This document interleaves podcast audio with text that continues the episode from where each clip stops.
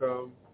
It's Blog another Talk Radio. revolutionary hoodoo, New Orleans voodoo secrets and recipes. All is truly and indeed a blessing. Come on in. Let me go live. Let me go live. Come on in. Greetings, greetings. Welcome. Welcome. Welcome. Welcome. Greetings. Welcome.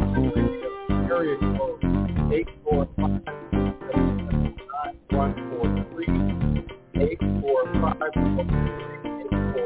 915-677-9140. The number one, Morgan Telephone People.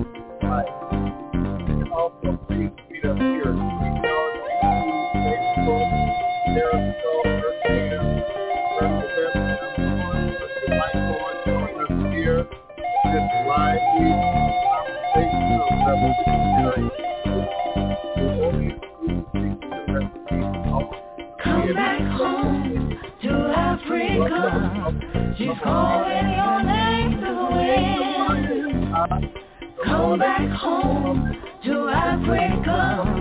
The fatted calf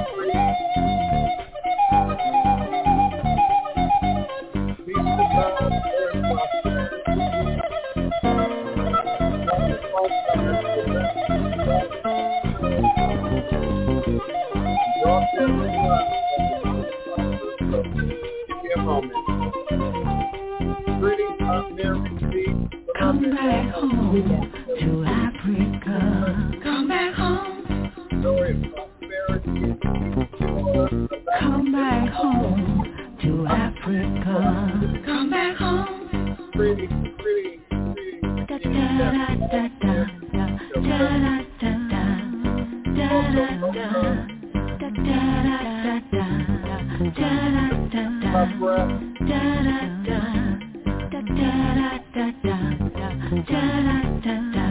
da da da. Divine, all blessed greetings and salutations, love, joy, and prosperity to you and yours, elevation, revelations, and divine manifestation. You are now listening and sitting live once again with the Divine Prince, Pan-African spiritualist, practitioner, author, and advisor, Elagun, Oloye, Hoodoo, Obeah, Bokor, sharing with you in all things spiritual, mystical, metaphysical, cosmic, evolutionary, revolutionary, healing, and holistic from a Pan-African hoodoo, world spiritualist perspective. Understanding that all is truly and indeed a blessing if you can just see beyond the veil, for it is all just an illusion and a test in one of the greatest divine mysteries of this life cycle. This is indeed my constant prayer, my mantra, affirmation, reverberation, my reiteration, and it is my ever-living reality. All is a blessing, is crucial to the very foundation of my inner standing, my teaching, my walk, my work, my demonstration along this divine, all blessed life path and journey. It is crucial to the very foundation of where I begin and end and crystallize all my endeavors, understanding that I and I alone create and co-create my divine destiny and I and I alone create and co-create my divine, all blessed reality. And so it is. Ashe. Greetings to everyone, friends, family, blood relations. I'm truly honored and grateful when people take the time out in the middle of their day, wherever you are in, the world listening and viewing with us right now, to be in this shared sacred space. So I'm truly honored, full of gratitude, humility, a little bit hydrated. So I'm going to drink some water in a second.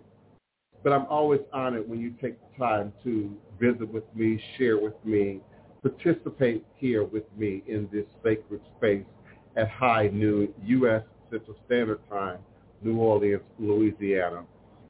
I am the Pan-African spiritualist, practitioner, author, and advisor.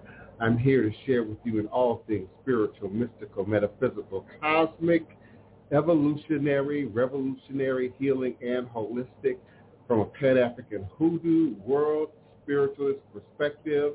I'm also going to introduce to some, reintroduce to others, my cousin, who's also been so gracious, so consistent, so humble, so strong in his demonstration here with us at high noon each and every day from Oklahoma City, Oklahoma. So I also want to greet Oloye, Ifawole, Oladeji, Ifa Tande, to our community, to our shared space. Welcome, beloved. Welcome.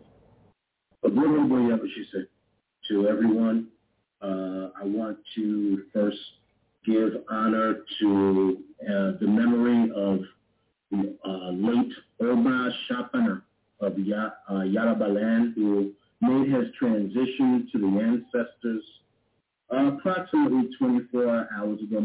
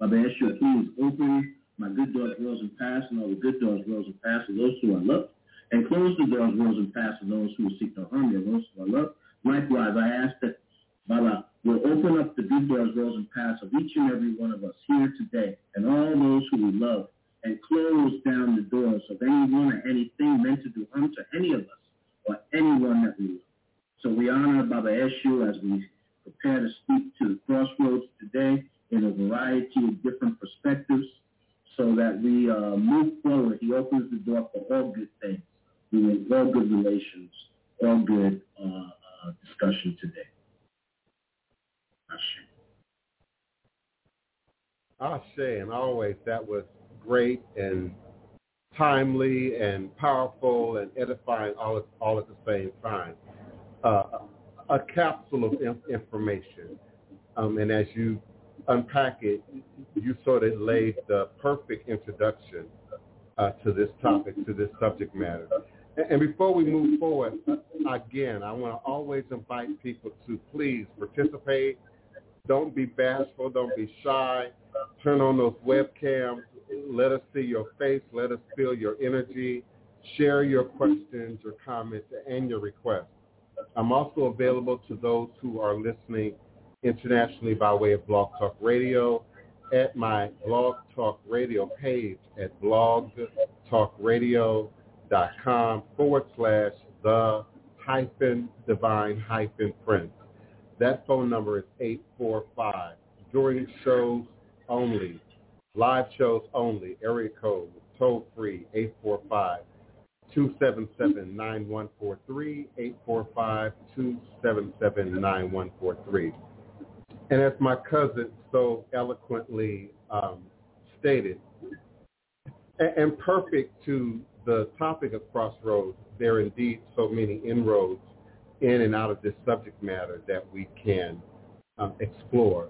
Of course, we could talk about crossroads deities and crossroads culture uh, throughout the diaspora and has as and how it has manifested itself now in modern in modern culture, in modern societies, and, and in some cases still in its more indigenous uh, environment. The uh, transport of what we, we call in in voodoo root loa, some of the deities that that not only had an origin in the motherland or the mother continent, but made its way, survived through the Middle Passage and, and continued to be relevant and indeed develop roots and new branches and new extensions even now in the uh, present world. We not only could talk about Eshu and Papa Legba and, and deities Kalfo that, that are sort of well known about the uh, crossroads, but there are other deities in the uh, diaspora, such as Saci, S-A-C-I, Saci from Brazil, uh, which only has one leg, but two arms, and sometimes only uh, one ear and one eye, and represents sort of the uh, multifaceted aspects that are the quote-unquote trickster that we often associate with the crossroads. I'd like to talk about why we associate the trickster deities, the trickster gods often with the crossroads, and sort of um, introduce the idea, if I can, of it sort of being a, a place of, of, of, portal energy, an opening, if you will. Uh, sometimes the crossroad is, is marked on the ground or marked in, in chalk or marked in, in dust um, sometimes a, a crossroads is, is a bit of a circle, like the uh, uh, circle dance in the Gullah Geechee Low Country uh, traditions, like the circle performance that you still see manifested in Congo Square. Uh, heaven forbid we allow Congo Square to be altered or removed, but as we still see in Congo Square today, and, and in many of our traditions, we even see sort of that circle square dance uh, set up sometimes overtly and at other times sort of indirectly in churches and in choirs and in sort of the structure of how the, the body of the church uh, is laid out. Sometimes is focused on a, a central point or, or an apex point, if you will, and then the energy sort of radiates out, you know, from that from that place. So indeed, there's so many directions, so many layers to uh, Crossroads, and, and as usual, I, I chose the topic intentionally uh, with the idea that we might be able to, you know, expand upon it, and of course, allow the community to call in or tap in by video, or even communicate questions and comments by chat uh, to add even more layer to this uh, conversation. So, so Cuzza, if you will, um, and if you and if you would like to help me to sort of speak to why you believe Legba, Eshu, would indeed be one of the what we call in voodoo root loa, or one of the main deities forces that we not only see uh, within a diversity of West African ethnic groups, ethnic cultural uh, diversity, but its ability to survive the Middle Passage and oppression and, and white supremacy and why that has maintained itself um, as such a strong figure now in the West. Gotcha. Gotcha. So when we look at Eshu, we look at Eshu in a couple of different varieties. One, we know that the, we know the story of uh, and, and uh, um, um, the Supreme Being, Illuminati, that when we, before we come here to this plane, that we take our prayers to Illuminati with Rumina being the witness to destiny, to come before coming here to this earth. There are some that say also that on the other side is Eshu. But when we look at Eshu, we're looking at the one who is the communicator, the gatekeeper, the one who uh, can bring our prayers and our messages to all realms, to the realm of uh, the ancestors, to the realm here in this right here in present time, to the, our or to any and all of the Orisha. He is the communicator, divine communicator. When we look at Eshu as well, we look at the one who we must give to first before we give to other Orisha. He is the one that opens the opportunity, opens the doors, roads, paths for all of us to have our prayers, our thoughts, our uh, uh, actions to come to manifestation. When we look at Eshu, we look at Eshu born in Osetura, Oshel Torah, uh, from as the son of Oshun. We look at the, the, the intercorrelation between Eshu and Oshun. We look at Eshu uh, as Oshun, Oshun, of course, being the divine mother, the one who brings sweetness, joy, financial prosperity, all the sweet things of life. And when we look at Eshu, we look at Eshu as being the one uh, that can get our minds when we're thinking. He can give us the, the blessings of our good choices but also show us where we are when we don't really choose in a proper or wise uh, place. There are some that call Eshu the devil. There's some that call him Satan. And we don't look at Eshu as no Satan. We look at Eshu as one that can help us to make good choices. And then when we make the good choices, the manifestation of the blessings thereof. So when we look at Eshu as the great communicator, the one that can give us the wisdom in our thought that lives at the back of the, the back of the head going down into the top of the spine. Then we're looking at the one when we're looking in that in that place. It's like the communication that goes with the the uh, into the spine. You know, the spine has its own level of communication that allows us, you know, to be able to move, to be able to walk, to be able to to to uh, communicate, all that stuff, right? So therefore, when we're looking at Eshu, and of course the divine relationship with Eshu and Ori, Eshu and all the Orisha, stories abound in the tradition how Orunmila, in many of his his speaking of wisdom to go to Dafa, which is the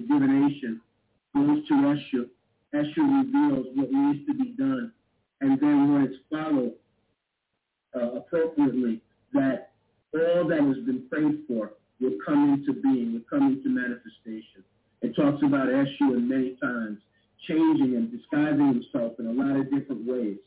And that, you know, uh, he can be this to this person and this to this person. There's so much to go with to that goes with Eshu. Um, you know, we look at Eshu as that communication between the, I believe you call it dimensions, right, cousin? Yeah. So the communicator be, be, between the, the various dimensions that can take levels of our communication up through the different dynamics of that. So uh, to kind of tie in some of the ways, the things or the aspects that my cousin kind of brings into being, it is Eshu that we go to that allows us to communicate in between them from the perspective that I, I, I have learned. Yeah, and listen, we're always welcome to, you know, you sharing your own perspective, as I'm sure the beloved Otun, um, another one of our uh, cousins, beloved, that I discovered by way of Ancestry.com. Uh, I have a, a, cousin in the room, um, Lakithia, Lakithia M, and I won't say her last name, but Lakithia M. She's a blood relative of ours.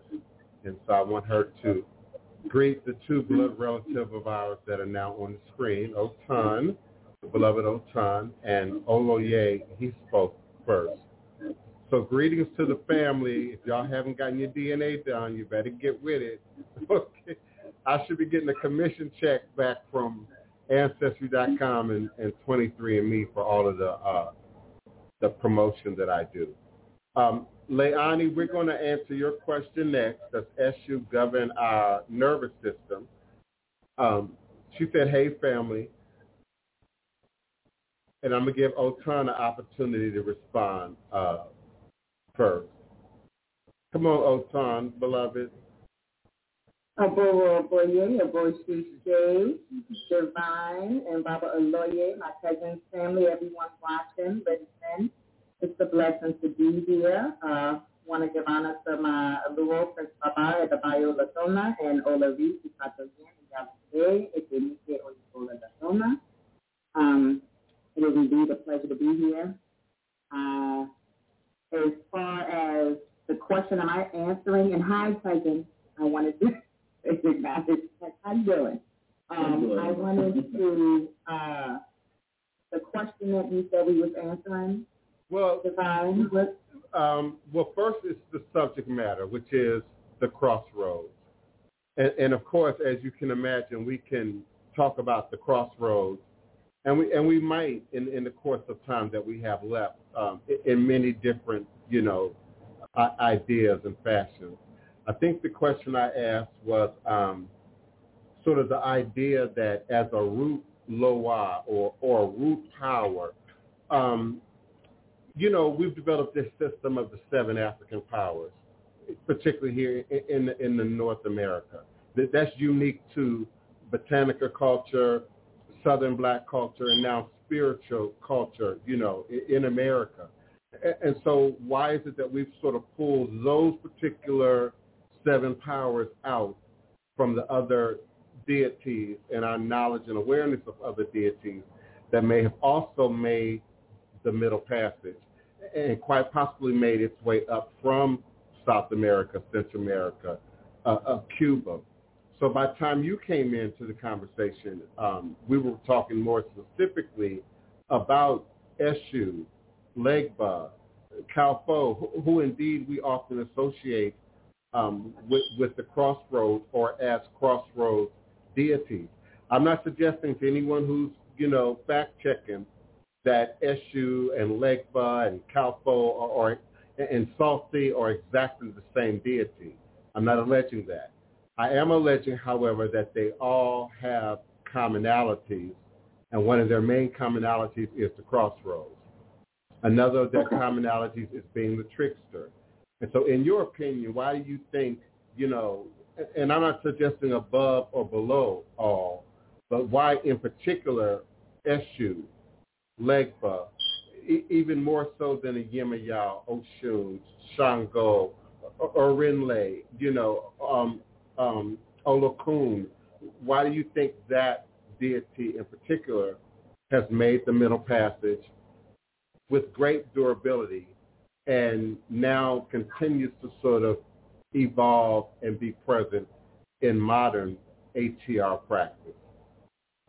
Okay. Um, well, basically, um, from what I have been taught, um, the, the differences um, outside of the obvious and the different uh, spiritual systems um, and the, the references that they made to the deities that you mentioned, the, or the Orisha, uh, however they are recognized in practice, um, a lot of that comes from folklore, and I think in the in, in the case of Eshu, because he has so many characteristics, or uh, as Baba Loye said in the church, some have kind of aligned him with being the devil because in the Bible, as you know, the devil can take any form.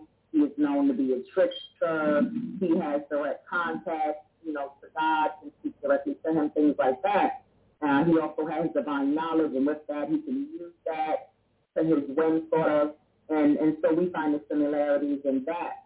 Um, what we must understand also in dealing, particularly in Ifa, as far as the characteristics of Eshu, uh, how is he to be connected with and worship, that also goes on lineage because each lineage teaches something different and it's according to how that family grew up and what their generational practices are.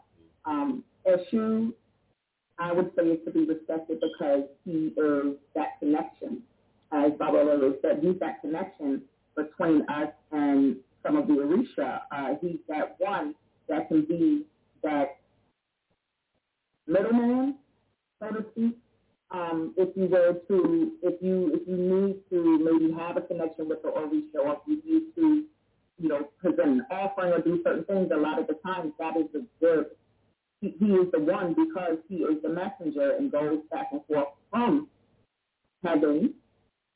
And here he's the you know that that's his role. That's one of his roles. So he is to be respected because he plays that role. And a lot of the times, uh, the lack of respect or the lack of humility in approaching Eshu will cause, you know, issues because in it you will also get that lesson while he's dealing with you. So it, it's not so much to say he's a trickster and just doing things to turn your day around. It's a lesson in everything. There's there's something in everything. So we have to be willing to take a moment and understand to stop and go, okay, what is it that I need to see here? What is it that I'm missing? What is it that I need to recognize? And in that moment, we can kind of get to understand what it is that he does, the role he plays, and how we are also to interact. Yeah, I find it interesting that we equate Legba or even Eshu um, and, and the many other forms that, you know, trickster, crossroads deities show up um, we tend to uh, associate them with the key. Uh, we tend to, or having the key, if you will. We tend to associate them with being uh, a light bearer or, or, or the light bearer, uh, which goes along with some people's attempt to sort of correlate uh, Legba with uh, Lucifer uh, in some traditions. I also want to introduce, you know, art forms like blues, for instance. And so what is it about the crossroads and, and the devil and, and blues artists like Robert Johnson, you know, allegedly selling their devil, their soul to the devil at the crossroads, you know, in order to gain some kind of power, some kind of uh, uh, gift.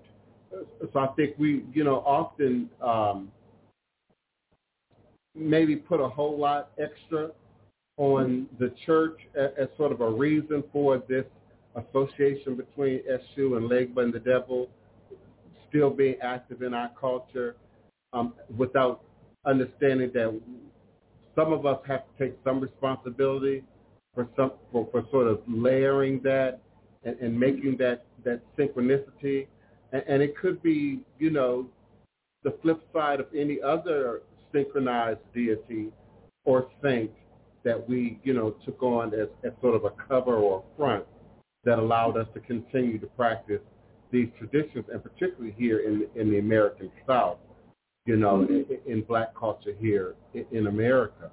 So we, we see a lot of references in blues and and to some degrees jazz and and therefore hoodoo and, and sort of pop culture about these devilish characteristics again linked to sort of the trick that's associated with these crossroads deities. And I like how you said something that's very similar to what I say, uh, Oloye, uh, mm-hmm. about ego being really the factor. The mm-hmm.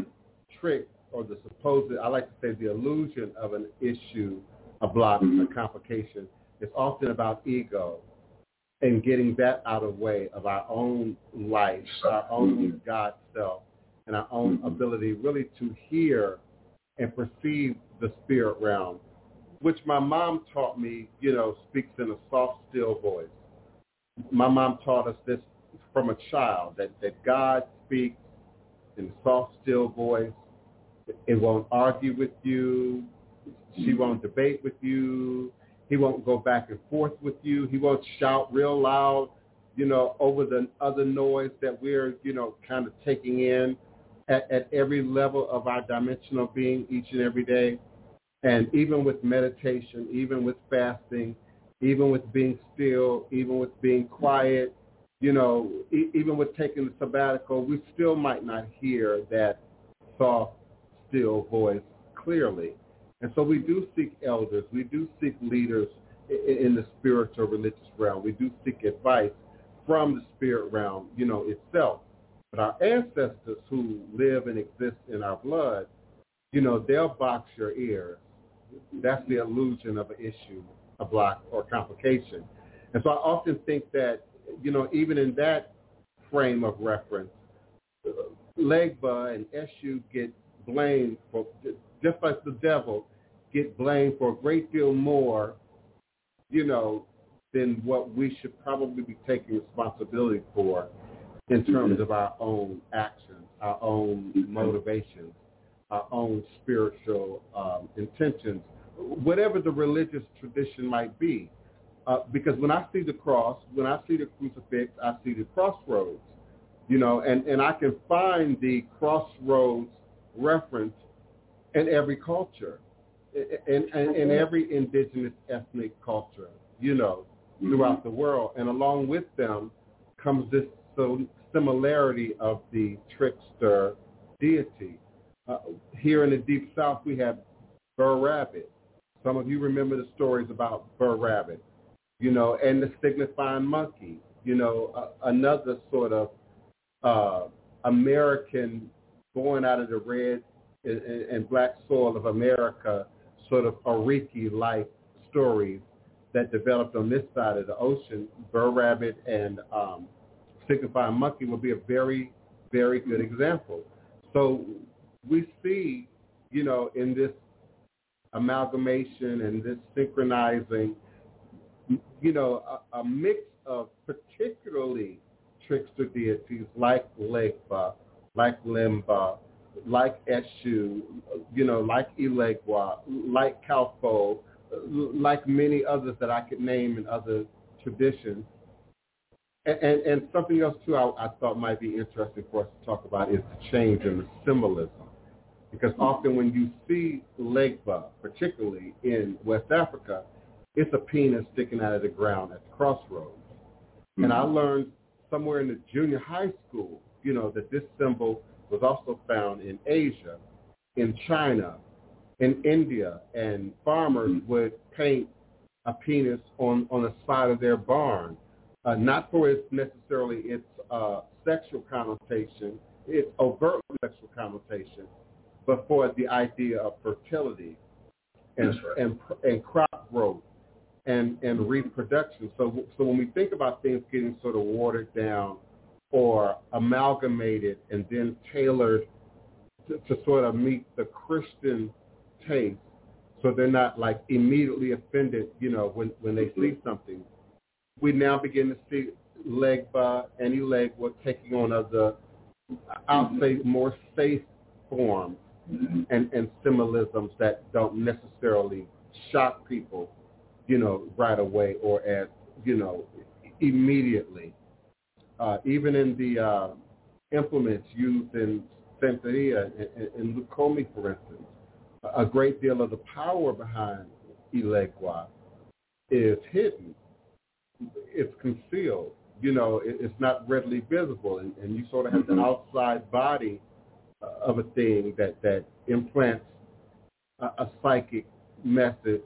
But then those who know and understand what's going on inwardly don't see, you know, just a random penis. Don't see just a random stone. Don't see just, you know, a random shell. But they see the housing, you know, for spirit. So I think, you know, Legba, Eshu, these crossroad deities survived, um, one, out of necessity, and two, out of just their sheer durability as a power, as a force, particularly when we think about the things that that hold them in common, that tie them together. Um, there are other deities that, you know, many don't readily associate with being crossroads deities, but, Mhm. but indeed would apply, uh, particularly in voodoo, and Dan Dambala would be considered a crossroads deity. It has a similar job to Eshu in that it's a, its ability to uh, to um, traverse the what the Haitians call poto mitan, or the center post that separates heaven and earth, that that separates the lower and the higher realms, you know, and and earth.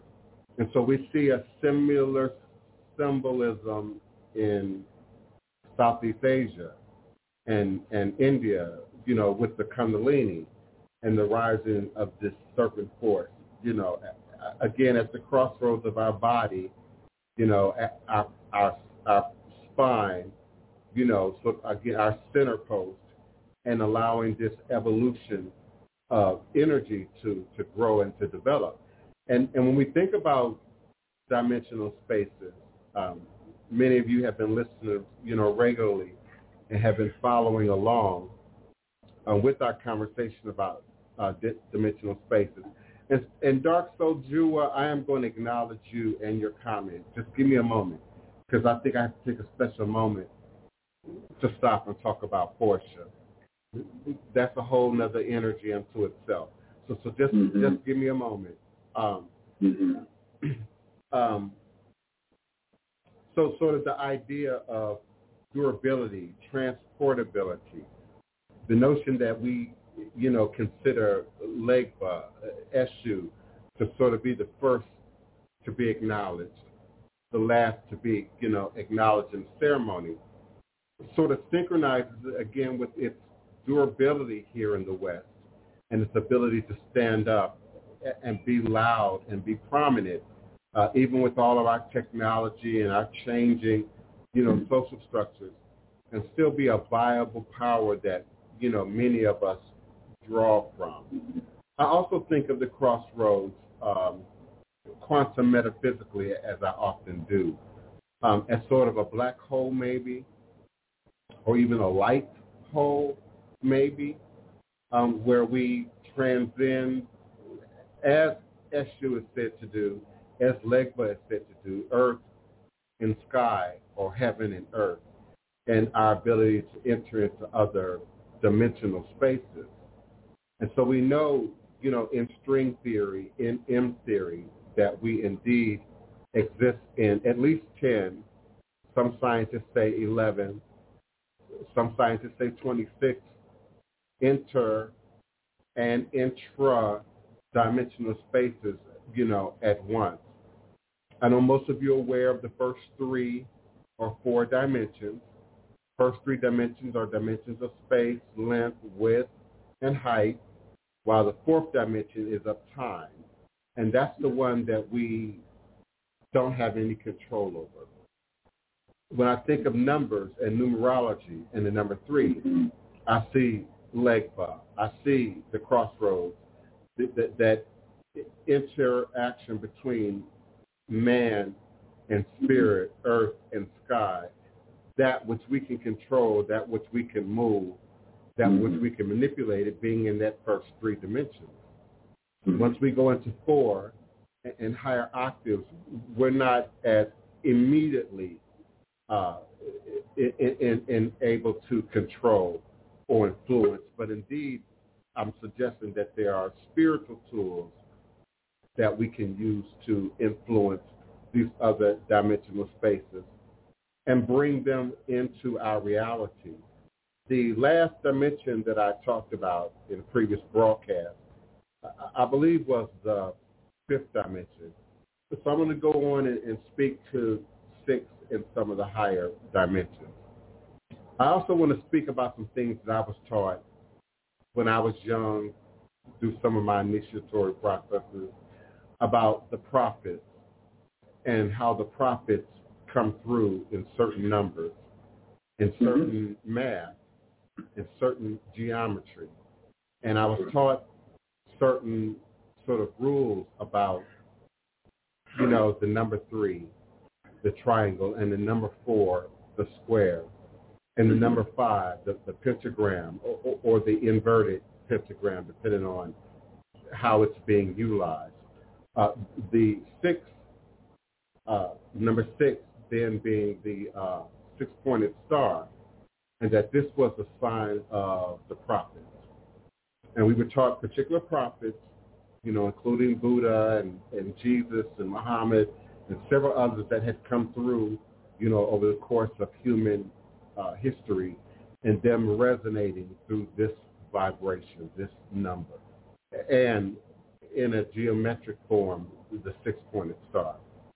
I was always also taught that there was a connection between that and the formation of quartz crystal, which often in its raw, uncut, unpolished form grows in points of six sides. If there's a seventh side, it, it would be the point. So this resonance of six, the number six, and now the understanding about the sixth dimension. The sixth dimension gives more powers to a person living in that dimensional space than in, in the other or previously discussed uh, dimensional spaces in, in the podcast. He can not only move in any direction of time at his will, but can also take many forms at the same time, just like we described the quantum world. We know that the quantum world is a world of probabilities where particles can be present at different places at the same time and can take different forms. So the sixth dimension gives more flexibility in comparison to the fifth dimension.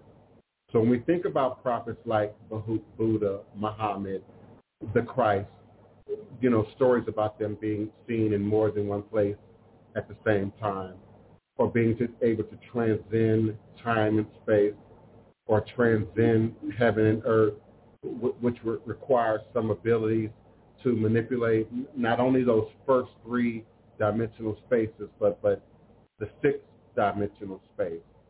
The sixth dimensional space gives more flexibility than in the fifth, and in the sixth we enter the world of parallel universes, the concept of multiverse.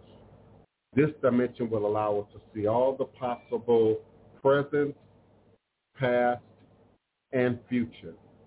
But every universe present in this multiverse will have the same beginning as that of our known universe, or the Big Bang, if you will.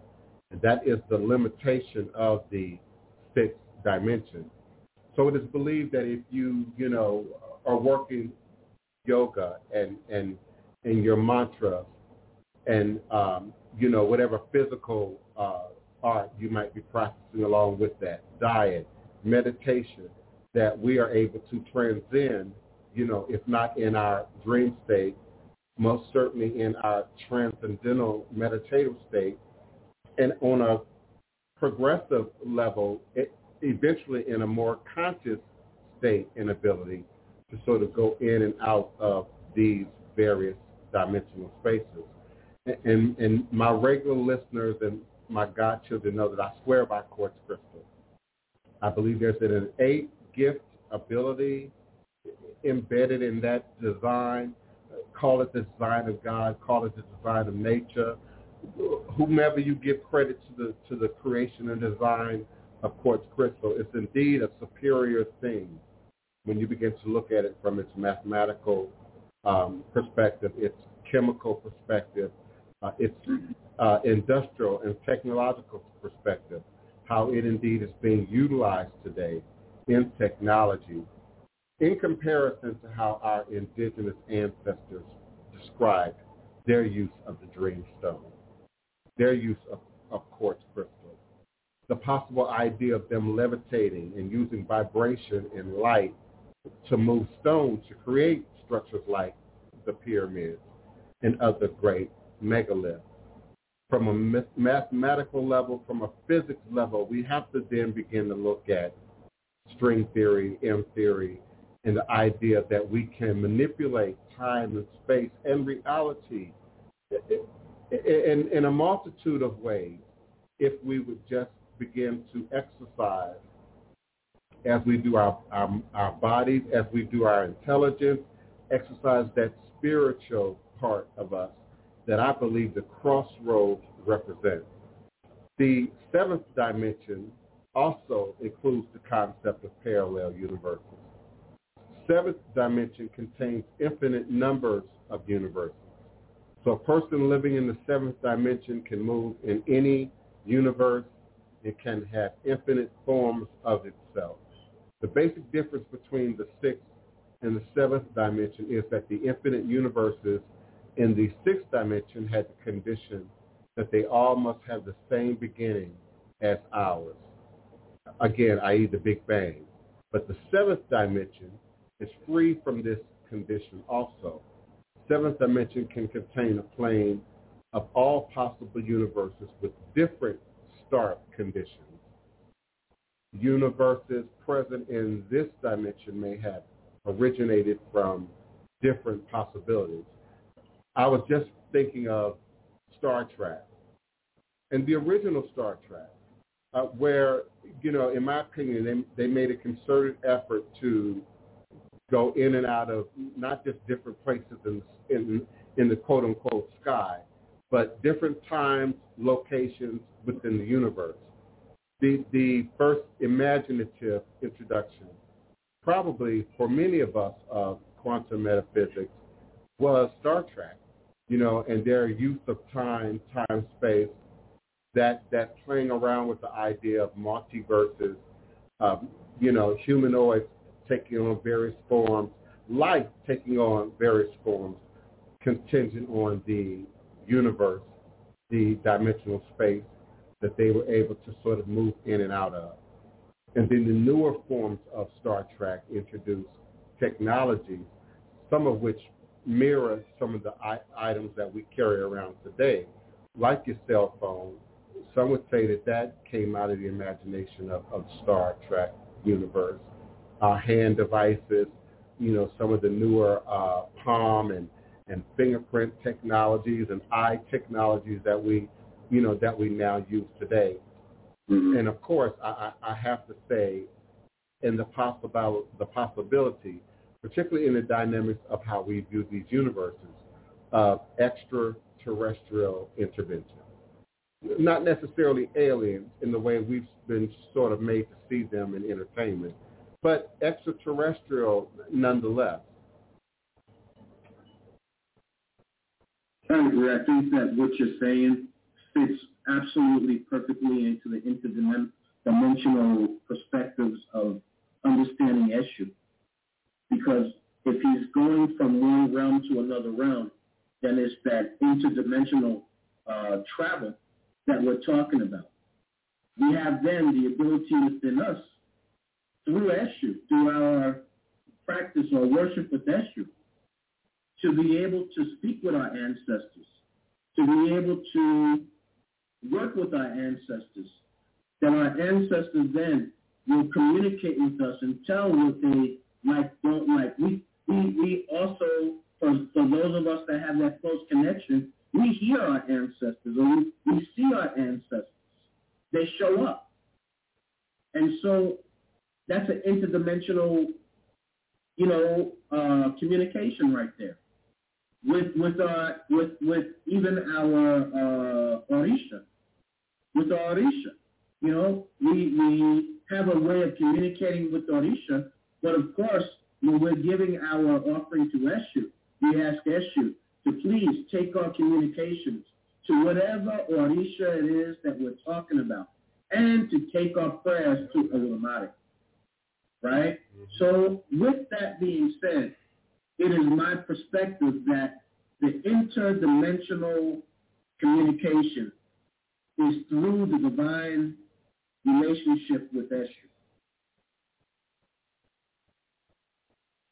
Absolutely. Yeah. And and the Goddess Initiative, that wasn't um, a distraction. Um, I know a little bit, you know, about that environment, and I know that um, Larry Hoover and King David gained a great deal of that information from um, orders, spiritual orders that existed in our community at that time, who were teaching knowledge and who, quite frankly, uh, you know, originally set out to give this knowledge, you know, to the brother and the sister at street level, you know, as a deterrent to street life. So some of us know the story. Uh, you know, I'm from Chicago, born in Chicago. Um, I, I know the story, and we're not going to digress too much on the story. But yeah, that originally came out of you know groups that you know at the same time that they were gaining knowledge, like many of our young people today, they were growing greatly disenchanted with the system and the in disparities in the system in, in race and class and, and who got money to pay for education, medication, you know, child care, you know, et cetera. And, and that's how many of these groups, you know, began to develop, you know, originally. Uh, and, and I'm probably just old enough to sort of see a, a growth pattern there. Uh, and then I can remember a point where it was just an all for one, you know, one for all, a free for all, you know, just a toss-up, which is kind of what we have going on now. There's no real allegiance to any real foundation other than get money, you know, drugs and, and, and maybe sex, you know. It, it's certainly not anything what we had in mind, you know, back in the 50s or 60s, you know, in the 70s when, when many of those groups were uh, active and in development. Uh, is also asking, what are the principles of the six-pointed star?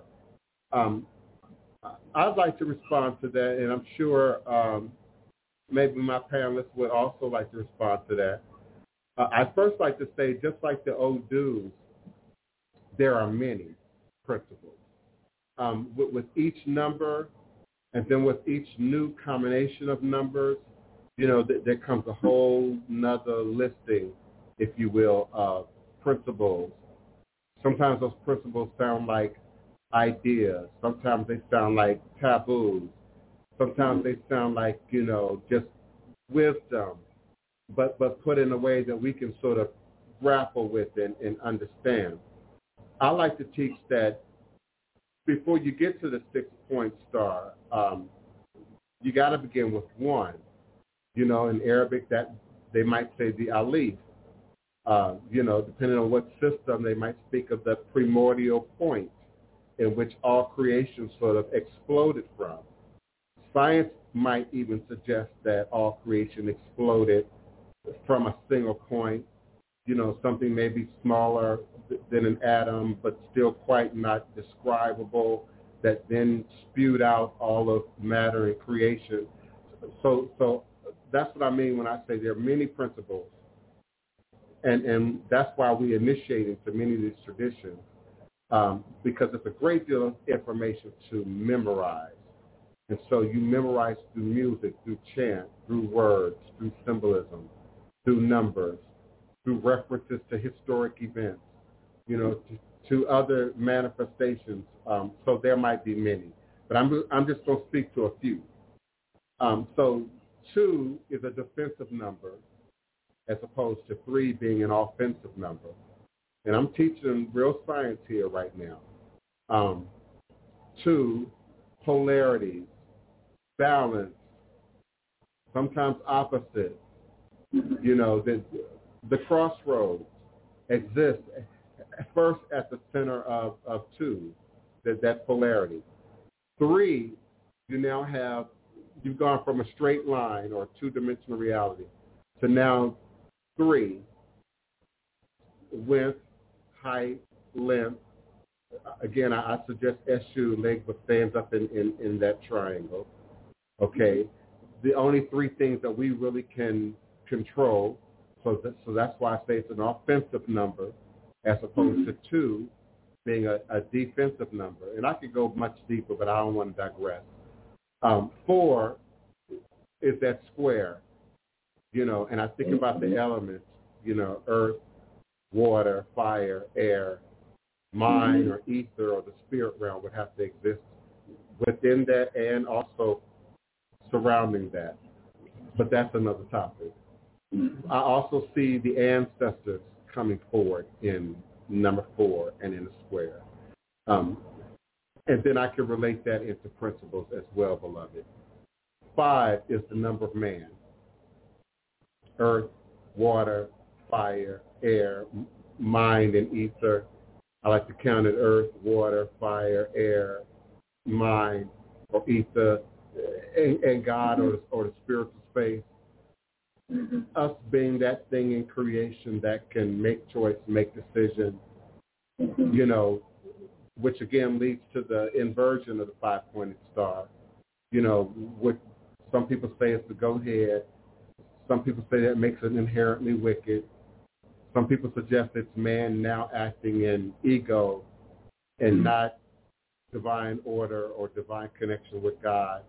And so when I get to the six-pointed star, you've got three forces, three both facing up from, from earth to God, three facing down from God to earth, you know, and, and that's how you then create that six-pointed star. So that's mm-hmm. why I was taught that the prophets those who've gone beyond just being human, just being a man or a woman, just living for self, just the first five chakras, but but associate that sixth chakra, seventh chakra development, you know, as those of us among us, that percentage, some people suggest that it's a particular percentage. Some people mm-hmm. say five. Some people have chosen some other numbers a percentage of those who actually obtain that level of vibratory connectedness with the divine. Um, mm-hmm. I, I, was taught a, a, bit of a limerick, as is above, so shall it be below.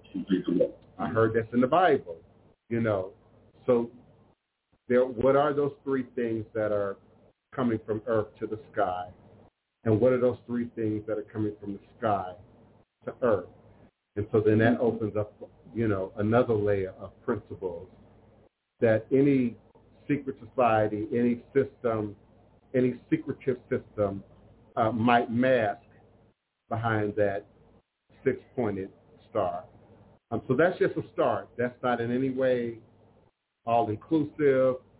I've got a whole lot of other information in my head behind each number, each geometric uh, representation, and then how that might be manifest in our in our reality, but also um, utilized in our reality to our best interest. The eighth dimension, according to string theory, there would be no physical existence of any object that's present in the eighth dimension. So anyone, anything living in this dimension would not be able to touch anything nor could it be touched by anything or anyone has nothing. I'm sorry. Yeah, so anyone living in this dimension will not be able to touch anything, nor can it be touched by anything or anyone, as nothing will have any physical existence in the eighth dimension. If you find it difficult to imagine, then you can understand it like the digital world that we are all familiar with. The eighth dimension will contain a plane of all the possible present, past, and future. for all the infinite number of parallel universes that are stretching up to infinity. In the ninth dimension, the ninth dimension is again very interesting and unbelievable in that in the ninth dimension it is possible for many civilizations or aliens or extraterrestrials to live at the same place and at the same time without seeing or feeling the presence of the other, meaning being completely unaware of the presence of the other reality. If someone is able to see, then he might be seeing all the civilizations and aliens living together at the same time, at the same place smoothly, but independently of each other. A person living in the ninth dimension will be able to move in any infinite number of universes, will have no physical form, will be able to move in all presents, past, and futures of any infinite number of universes that are extending to infinity. One different thing that will happen in the universes of the ninth dimension will be that these universes may have their own laws of physics and separate conditions and probabilities of their origin. Now again, for those who are just tuning in, the string theory suggests we live in at least 10, and notice that I say inter, I-N-T-E-R, and then I say intra, I-N-T-R-A, because they have very different meanings. To move intra-dimensionally, to, to move within oneself, but at deeper dimensional spaces of oneself could be a way of mm-hmm. understanding intra-dimensional. Interdimensional is sort of us moving out of this time and space into another time and space and mm-hmm. back. And in the previous show, we suggested we get hints of that. We get flashes of that. You might call it a vision. You might call it a dream. You may say, God showed me something and, and, and the sky opened up. And particularly when I think about generations before us who, you know, language continues to evolve and expand and, and change, who didn't necessarily have language, use language that we use today. Like shadow work, no one said shadow work 30 years ago. Completely, you know, new thing. But it might suggest a concept that we all understand that might transcend time and space. So imagine our ancestors trying to describe some vision, some wheel spinning in the middle of the wheel, you know, some god or some man on the chariot on a white horse coming out of the sky. You know, there are many references in even the Bible and the Quran that we could pull from that would suggest either extraterrestrial technology, some form of, of, of technology, industry, machinery that we are presently not aware of, or what many of our ancestors suggest that they were able to move in and out of time and space. And they may have referenced it as the dream space. You know, they may have referenced it as, as, as transcending physical by way of meditation, fasting, other techniques, um, forms of martial arts, Tai Chi, you know, are, are, are designed at its core to transcend the physical and capture a part of our power, call it chi, call it ashe, call it magic, you know, that might indeed be the very thing that holds all life, all creation together. So I think that that concept of the crossroads is universal to to the world.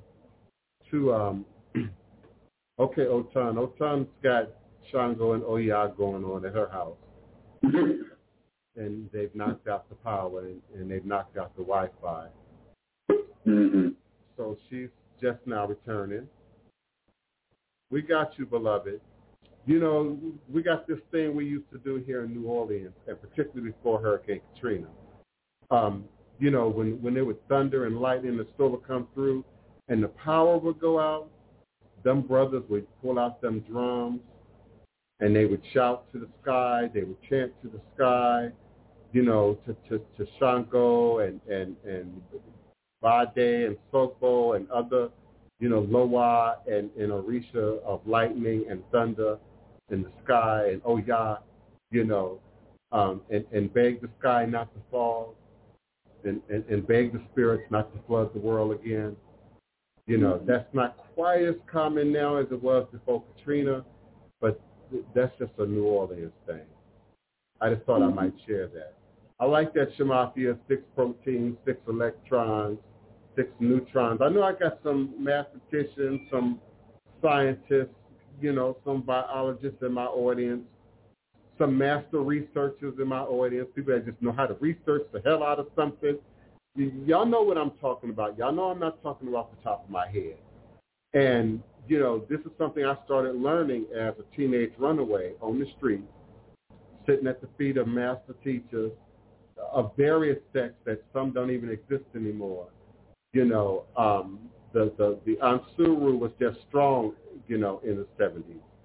And at that time, for those who remember, this is before Dr. York became Dr. York, they used to have these comic books that they would flood the black community with. And these comic books would have stories, you know, black Bible stories in it. And would talk about black history and about Arab culture and about Egyptian culture, but from a black nappy perspective. It also was coming out right about the same time that hand-dipped incense and body oil, I'm serious, y'all, this real history was introduced, you know, to our community. If you think about the 50s, there wasn't no hand-dipped incense, no body oils. Nobody knew what that was. Nobody was selling that here. Um, and I can't tell you exactly why, other than the black Muslims brought that in. Now, what may have been behind that, I'm not exactly sure, but that import of that culture, that the interest in black culture, Arab culture, Asiatic culture, helped to fuel that presence. So I was an adamant weekly addict to body oil and incense. You know, you go to work, you get your paycheck. Friday, you cash your check, you stop by and get your body oil and your incense. I mean, that's what you did, you know, back then. And they had these comic books. Again, this is before Dr. York really became Dr. York. He's had many incarnations. Some of y'all know the story. And they would teach and share, you know, metaphysics, math, science, you know, through these comic books. Some of you may not be aware that that's part of the FOI training.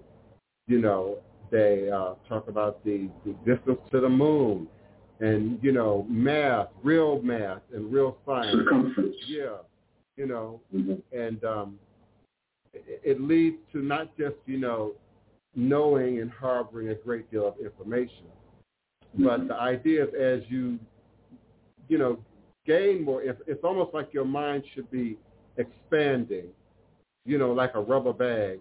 And so the more knowledge and the more information you gain, the greater your chakras and your head is able to open up to even higher concepts of, of wisdom and information.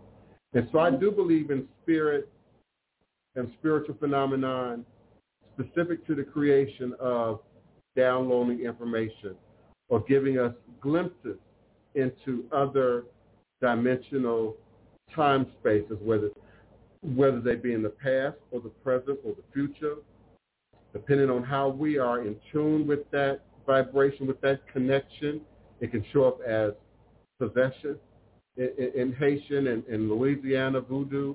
It can show up in possession in, in Lukumi ceremonies and Orisha, you know, Bata ceremonies where, where people will become, you know, the Orisha will become the ancestors, you know, with, within the dynamics of a, of a scenario. I believe it's not weird. I don't. I, I believe it's not. You know, we call it supernatural because it's outside of our awareness of what's natural. You know, for those of us who may have, have had multiple experiences of the quote unquote supernatural, it might not seem so supernatural to us.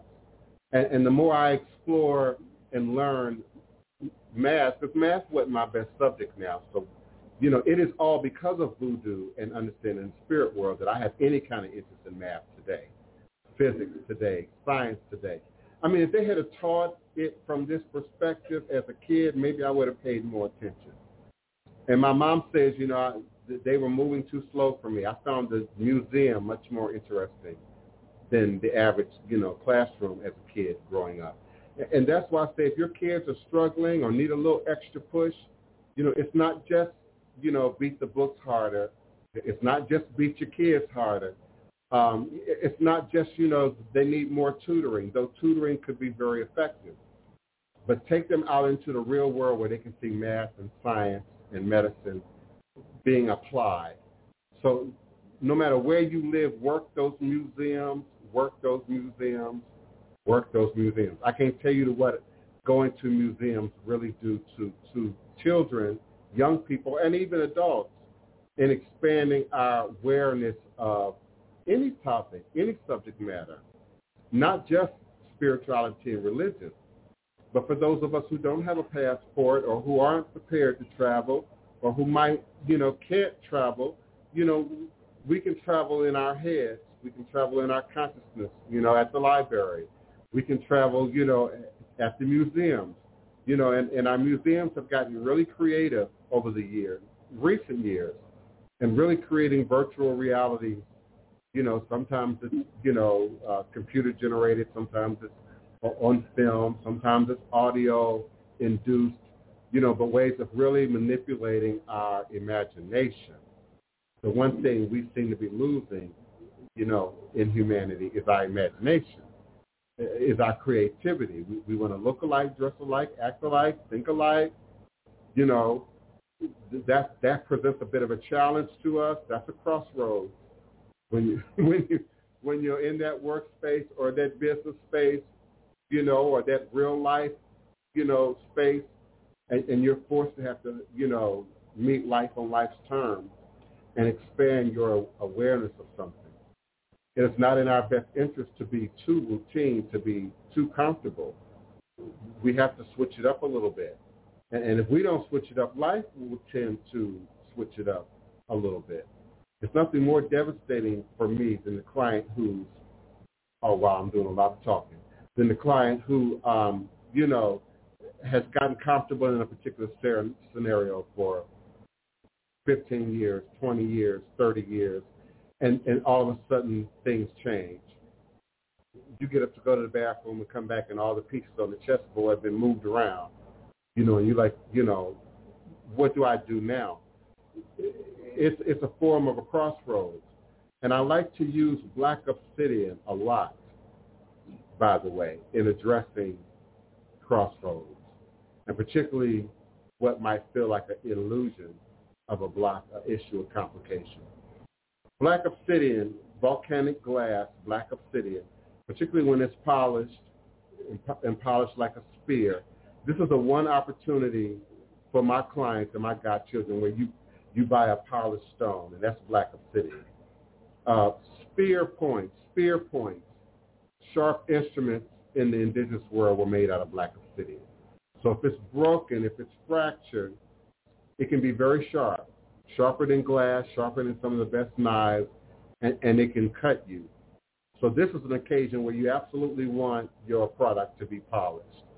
Uh, and, and, and spears, balls, black obsidian balls are easy to come by and very economical as a matter of fact.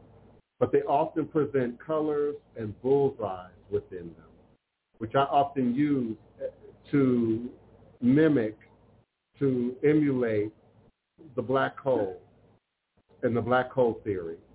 Now, it will pull up shadow work to the surface. Unlike quartz, it can't clean, clean it. It can't cleanse it. In fact, it's the exact opposite. You have to cleanse your black obsidian regularly that you're using, and particularly when you're using it out in the open to do work. Often I keep my black obsidian covered when I'm not using it to do work because its energy is just that strong. And like a black hole, it'll suck all energy, including light, into it. And so its, uh, its purpose is to bring shadows, the darkness, the issue, the block, the complication, or the illusion thereof. Because when it's undamaged, it, it shines like in a mirror. So that we then can redirect that energy somewhere else. Now, from a, I'm gonna do this for my cousin Oloye. So from a, a martial arts perspective or a Tai Chi perspective or even from a Reiki perspective, that energy has been brought up, so now you want to send that energy away. You want to draw that out and send it away.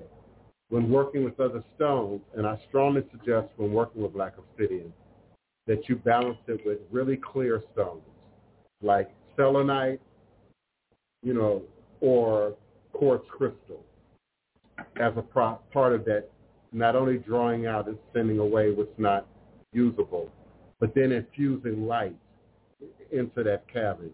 Because you can remove something out and then leave an opening and then leave a cavity. That's why some people give up one addiction to move to another. Some people give up drugs and alcohol, but then they, you know, at the AA meeting smoking two packs of Kool 100, you know, and five pots of coffee a day, you know, because that void has to then be supplemented, has to be filled. Uh, black obsidian balls, spears with the bullseye in particular, are also good for seeing beyond the veils. Sometimes it's the past, sometimes it's the present, to get clarity about what needs to be healed, removed. So for me, it, it's a spherical crossroads between light and darkness. It, it, it carries the highest vibration of light in black stone, black obsidian, and then being able to sort of divert that energy. And that energy has to be diverted. Um, I often say, you know, all energy was created at the Big Bang, at the beginning of the universe. So all energy that's going to be created is already here. So we have to remove it, but then send it away. And it could be recycled, if you will, in nature and come out the other end of a black hole as white light to the better use of something somewhere else, you know, in nature. So not just the drawing of the baby to create the black hole, I'm sorry, the crossroads, not just the ceremony that we do in the street, you know, the crossroads, but, but there's indeed the reference of the crossroads that we see in quantum math, quantum science, in space. And, and that's my sort of take on how that manifests in outer space. And of course, I could talk about black matter and dark matter and what that is, but I'll save that for another episode. There's so much in the chat. Um, please, guests, uh, let me check my phone lines. Uh, thank you so much, callers on the phone line. Indeed, if you have a question, comment, or request, remember to press the number one. That sort of raises your hand for me virtually here. and then I'll bring you into the conversation. If you're just listening, that's good too. And, and we indeed appreciate your uh, listenership. Yes, Shemafia and the goddess. I think that crossroads can also be created. They are not just sort of the thing that we walk into in life. We trip upon, you know, the, the block, the issue, the complication, the crossroads. But again, I think in religious spaces, whether it be the circle, whether it be the drawing of a square, whether it be the putting a veve down or even creating, you know, um, shrine space for your ancestors is introducing, reinforcing a, a theoretical crossroads now in your in your home or in your living space. A crossroads between your waking quote unquote reality. I say quote unquote because I believe spirit realm is more real than physical reality.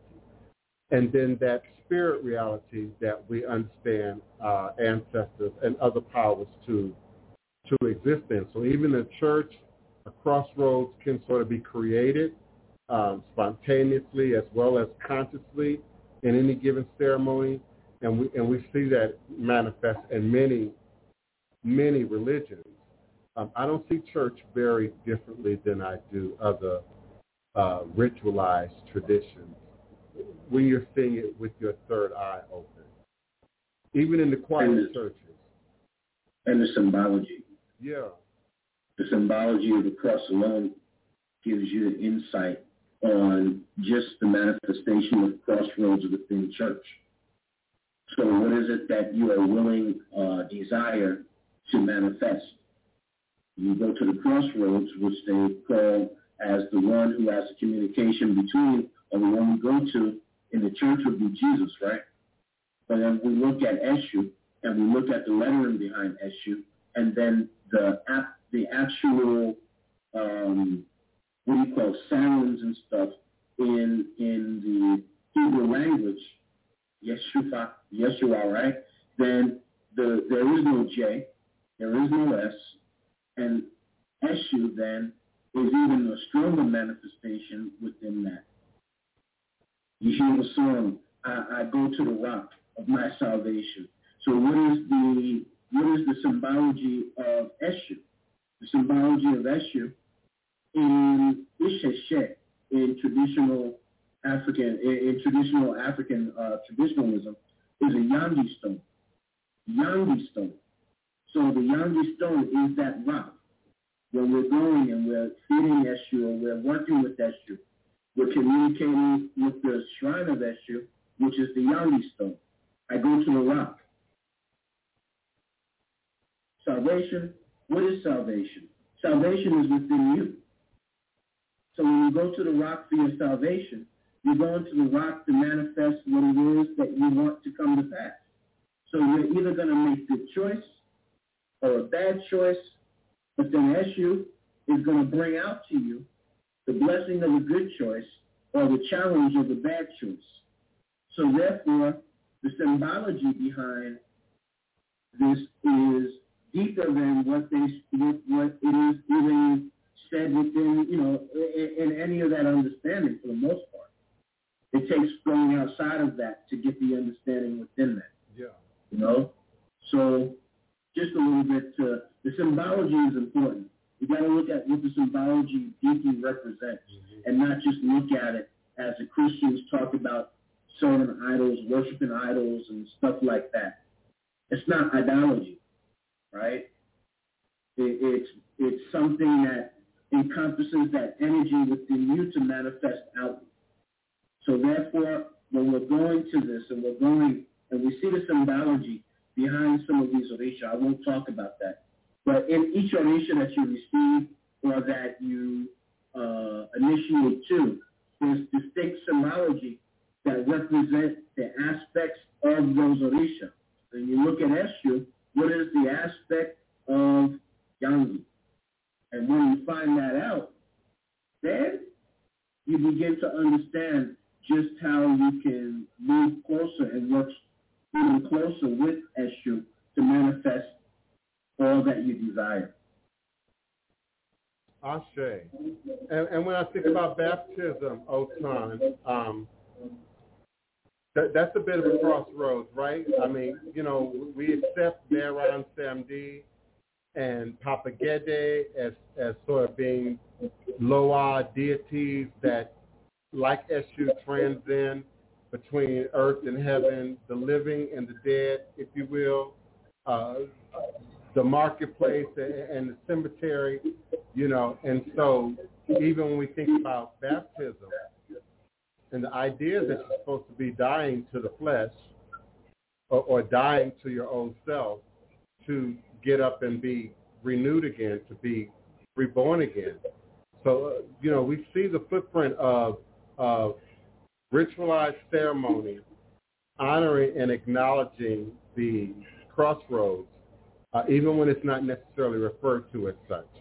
But we see symbolism and some of the meaning, you know, uh, represented there. I wanted to speak also to uh, a video I saw the other day, and someone was trying to convince you that Jay-Z and several others were doing this because it represented a Masonic symbolism and that it was somehow satanic or, wicked. I offer you that some people are doing this because it represents the great vagina and the great mother from whom we all came into this world through. When I think about the, the black stone, the Kaaba stone, in in in uh, where is it in Mecca where the Muslims go. Look at that stone again, and particularly how they have it set in that silver framework in the Kaaba stone. I, see the the yoni symbol. I, I see the great vulva. I don't see Satanism. I, I don't see witchcraft. And so, mm-hmm. understanding the dynamics of symbolism, particularly within our culture, mm-hmm. particularly in an environment, or I should say specifically in an environment where we're, we're apt to want to mix and borrow a little bit and, and, and, and trade a little bit. You know, it, uh, I, I just suggest caution, caution there, because we're throwing out the baby with the bathwater often. We're, we're, we're throwing out what originated really with us and has now become masked behind other traditions. And, and, and we accept that Christianity to a great degree um, amalgamated what we know as pagan or indigenous world symbolism into Christian tradition and then gave it another name, then gave it another, you know, another appearance. But, um, you know, people are getting quick likes on some of these videos. You know, it, on the surface it sounds real deep, you know, but um, yeah, I offer you that it's actually a representation of the of the Great Mother. I, I just had mm-hmm. to get that out while we were talking about crossroads, crossroads, mm-hmm. transcending time and space, coming from one dimensional space to another, crossing from way one way of understanding something to another. Otun, um, did you want to share, beloved? I did uh, also want to add that uh, when you mentioned uh, divine, the um, baptism, I also wanted to add that, baptism in itself, although some that follow Christianity may not want to acknowledge that that in itself is actually a ritual mm-hmm. and, and an initiation, if you will, of sorts, because when you look at initiation, you have and that and baptisms. At the baptism, you have the minister there or the pastor there. You have associate ministers there. You have other witnesses and people there that are assisting, whether it's standing there with the towel, crafting the gifts, or praying, or different things that are done to assist in that process. And that's sort of what goes on in some initiations that you see that have been shown. You see, you know, groups of people. It's not just a one person thing. It, it's a, a family affair, if you will. Um, so being that uh, baptisms, it, because of uh, the different um, systems or the different aspects of Christianity, whether it be uh, Baptist or Methodist or things of that nature, um, prayers and such may change, but the essence of it, the foundation of it, is all based in rituals. So we have to be mindful of rumor and gossip and what we look down upon because a lot of the things that are subscribed to that are considered the newer or the modern religion, so to speak, um, are actually based and founded in pure ritual. Even the Old Testament and the Bible, they got sacrifice, they got all of that stuff in it. So we have to be mindful of what we feel or what we tend to judge because a lot of the things that we that a lot of people are practicing now are rooted in, in African spirituality and things that were done by our ancestors years and years and years ago. So we have to do the research, and it's all right to ask, well, why is this or why is it that way? Because if you're just blindly following, you have no idea if what you're being told, if what you're absorbing is actually correct, or if it's just someone's opinion on how they interpreted something. And we all know perception is everything.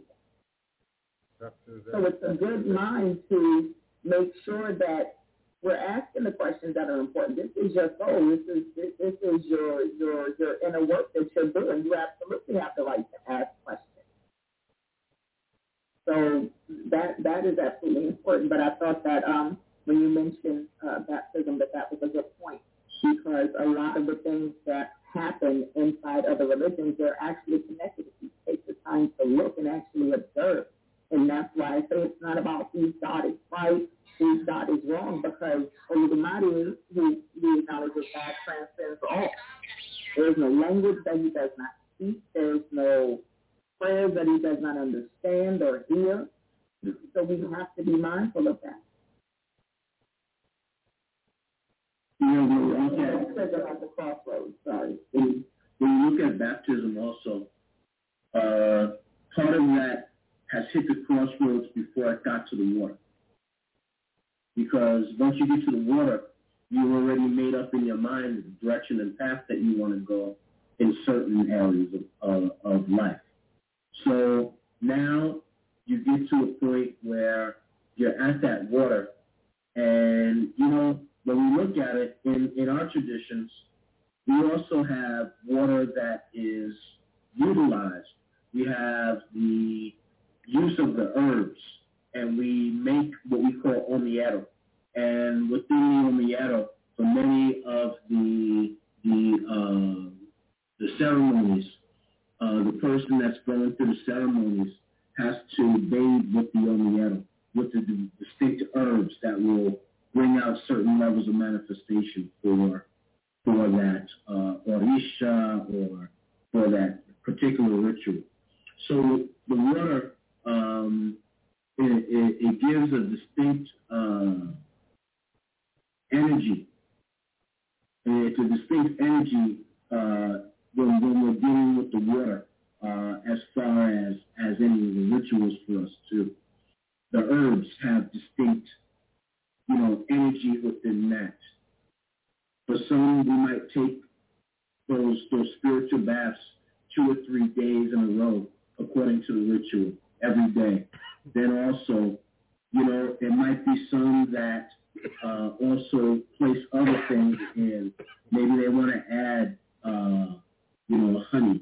Maybe they want to add cinnamon. Maybe they want to add other things that will bring out distinct things in that as well.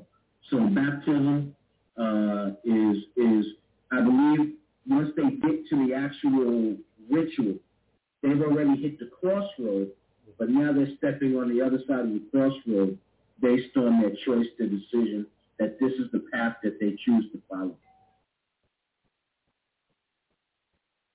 I think that's a, a good point. We have about uh, I think 20 you're mute, Devon. Uh, I think that's a good point. We have about uh, 30 minutes left in the show. I guess 29, 28 minutes left in the show. I invite my listeners who might have a question, comment, request to press the number one on your telephone keypad. I'll be more than happy to unmute your mic. You can also join us uh, live on screen by following the StreamYard link that is scrolling at the bottom of our page. And I'll be more than happy again to invite and entertain your questions, comments, or, requests. Uh, I think it was also interesting uh, to note in, you know, sort of the discussion of trickster gods, um, the missing or amputation of limbs. Um, again, Saci, you know, from Brazil is known to have uh, one leg. Uh, we have a, a former slave, which I believe goes on to be a Loa or Risha here in Louisiana, known as Bois Coupi, um, who escaped and escaped again, and and they sought to punish him, and they cut off his arm, and he continued to escape, and then became legendary and associated with uh, many trickster-like, crossroad-like deities and powers, e- even as an ancestor. So again, I find it to be a unique area of, of survival for traditional practice and spirits to have found new fertile ground, new fertile here in, in the U.S. Um, and, and how it continues to evolve and how it, it, it continues to it, it continues to grow. I hope I've, I've demonstrated that the crossroads is not just the conflict, or the illusion of the issue, the block, or the com- conflict. It very well can be just a shift in time space. It very well can be just a shift in, in dimensional space. Uh, sometimes when we think about when did the problem end and when did the good times begin, we often can't pinpoint that at a particular moment in time space. We just know that we continue to grow, we continue to improve, we continue to heal, things get better, and, and then we sort of come to a realization that we're in a very different place. But it would be very difficult for many of us to pick a specific date, a specific time, you know, when that crossing over the crest, the, uh, the crossroads, that crossing through the interdimensional uh, portal, if you will, of change actually occurs. And I think that's important when people are, you know, seeking various degrees of ritual and, and spell work, and then are confronted with the with the idea of time, and then time space as, as time truly, you know, moves in, in our universe. Sometimes the change is at the point of ebo. Sometimes the change is at the point when you humble yourself to that work, and, the change is already in motion but we can't always see the full extent of, of, of where the development is going to happen in in that moment. So I believe there's a, uh, again, there's a transcending time and space, and sometimes dimensional space when we address crossroads and how they might present themselves, you know, as a part of our world or our reality. You know, one thing is when we think even through our enslaved ancestors, one way that Eshu shows up is in, I want to take it like in a very basic sense, in the music.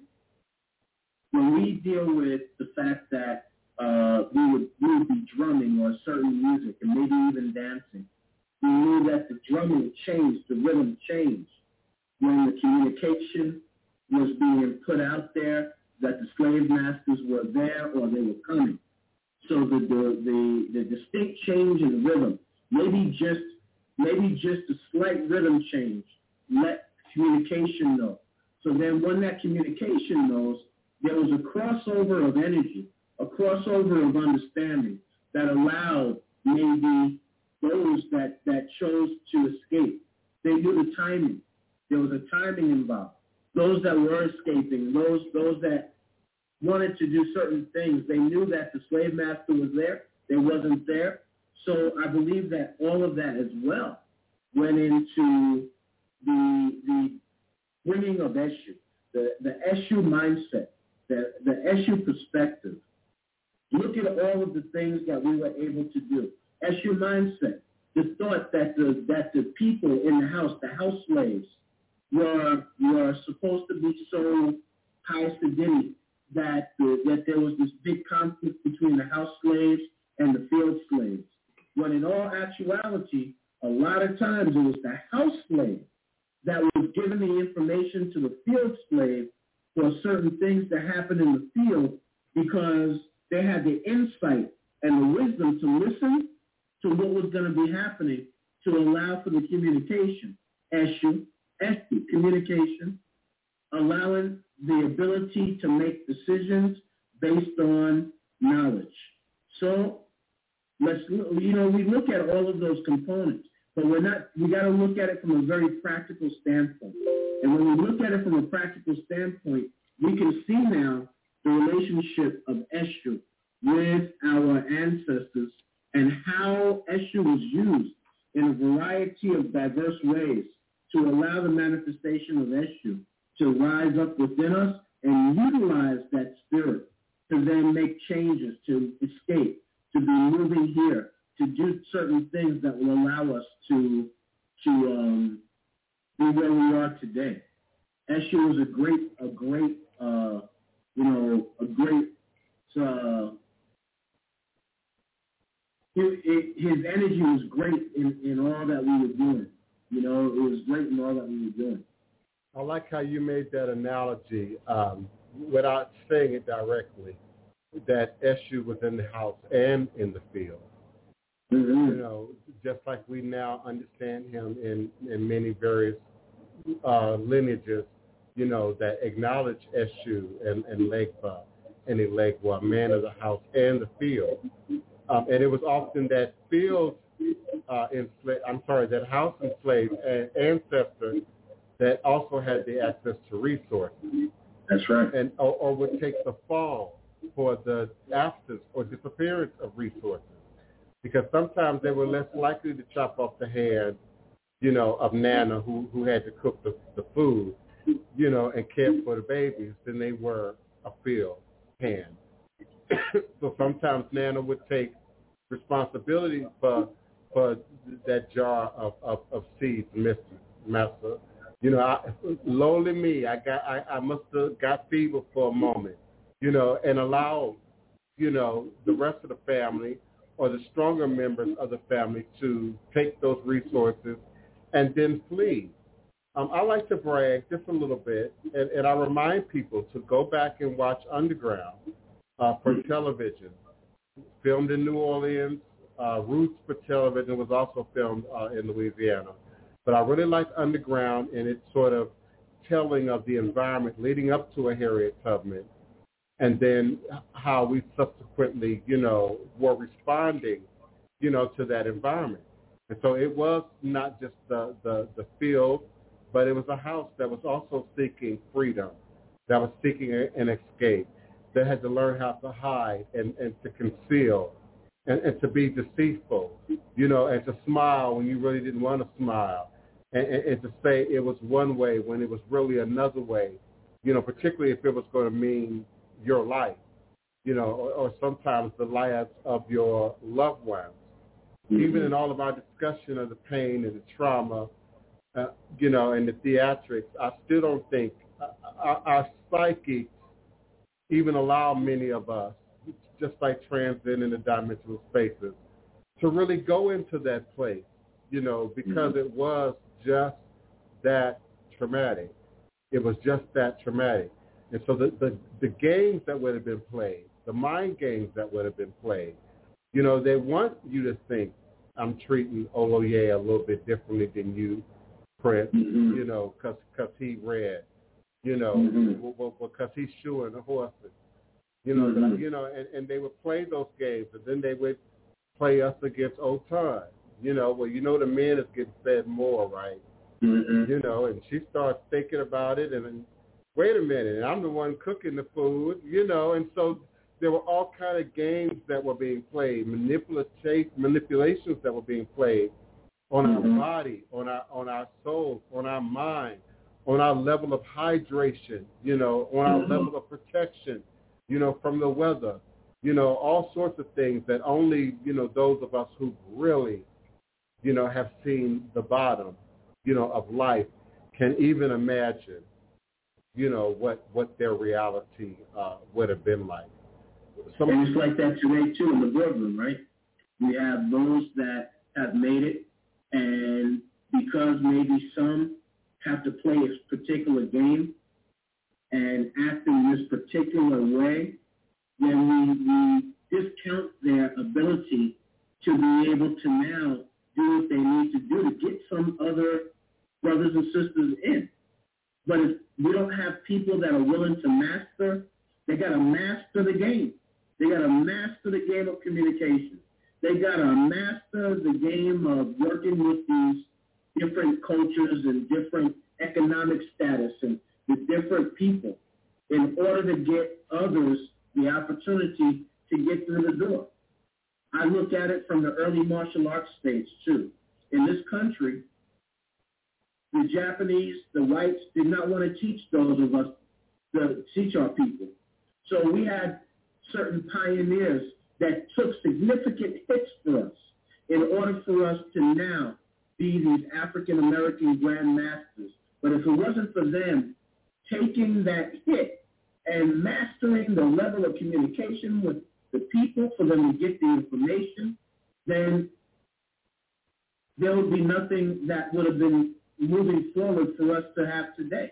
We've got to give these, these uh, our ancestors today and our elders, we've got to give them significant credit. Hell, we can even look back to the to the to the what what not just the um, the, the place of COINTELPRO, but the civil rights movement. Mm-hmm. Think of the mastery that some of these guys had to have to even communicate, to get some of the bills passed, fighting from the civil rights to deal with those people in Congress and or the president or just the racist, you know, uh, people, leaders of their community. We sometimes don't really recognize how much ebo, how much ebo they gave, how much offering, sacrifice they gave in order to open up doors. What is it that we say about Eshu? Baba, we ask that you please open all of our good doors, roads, and paths, and all the good doors, roads, and paths of those that we love, and close the doors, roads, and paths of anyone or anything meant to be run to us or anyone that we love. So therefore, those that did and made that significant sacrifice to make these changes or get these changes facilitated in our community, we're working with Eshu. They opened up good doors, roads, and paths for us today. Some we, of course, maybe didn't agree with now, but back then it was all about opportunity. What was said? What was uh, integration? Integration really was not supposed to be that we destroyed our own. It was supposed to be the opportunity that besides our own, we had the opportunity to be able to go where we wanted to go, use facilities, buy what we wanted to buy, sit down in a restaurant to eat. But unfortunately, unfortunately, we looked at it in a perspective by which we started shutting our own down because we thought things were better from someplace else.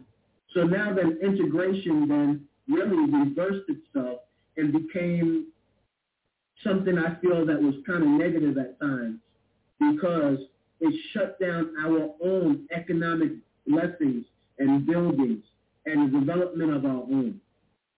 So now I look at that and we say that's the mastery of Eshu. The mastery of Eshu was to be able to find a way to open up the good doors, roads, and paths for others to be able to follow now to walk through that door and have the blessings that we have today in our community. It is not everywhere that we want. It is not all that we want. But damn sure it's not more than what we had. Yeah, let's be clear. Tulsa and Greenwood survived on segregation. Mm-hmm. And I say survive in a way that we haven't understood in decades.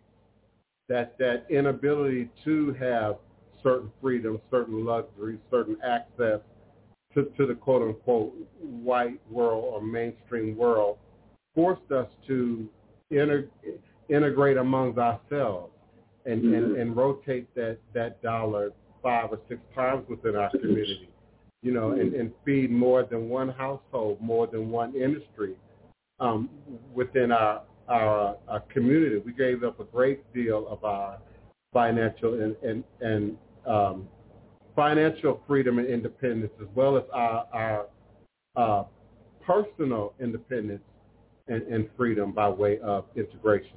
And that too, I believe, was by design, was, Mhm. was, was indeed by design. Um, I also wanted to speak to, um, oh, the Goddess Initiative, beloved. I hate to break it to you. Um, they didn't have just bed winches, but they had winch children. They had winch children, so the little girl or the little boy was forced to sleep under the sheets to cover up master feet to keep his feet from getting cold in, in, in the wintertime. So you had boy and girl children winches as well. And so everything you imply by bed winch, yeah, yeah, that, that that's why I say if we really took the time to think about it, and I have, to, uh, to meditate on it, I have. I've been inside um, uh, Booker T. Washington's house uh, uh, in Washington, D.C. Is it Booker T. Washington? Somehow I feel like I'm about to misquote myself again. Uh, but but, but the, the, there's a huge mansion. No, no, no. With the afro, uh, the revolutionary. Help me out, Otun. Frederick Douglass? Frederick Douglass. Thank you. Thank you. I have been inside Frederick Douglass' house. Been in his house. I've been inside Mount Vernon, George Washington's house. Been in there, smelt it. If any of you ever been there, it's got a u- unique smell. That aged wood has a very specific kind of smell. The, the, the big house smells very different from the slave quarters, smells very different from the animal quarters, but it's a smell that, that, that ancient pro- property holds even till this day. So I've sat in these environments, not, not just in a museum, but in these environments and tried to envision what that must have been like. You know, behind Mount Vernon, George Washington's, uh, you know, old house, you know, it kind of sits up on a hill and they've got these huge rocking chairs that sort of overlook, you know, what is now just, you know, green and rolling fields and, and, and trees and whatnot.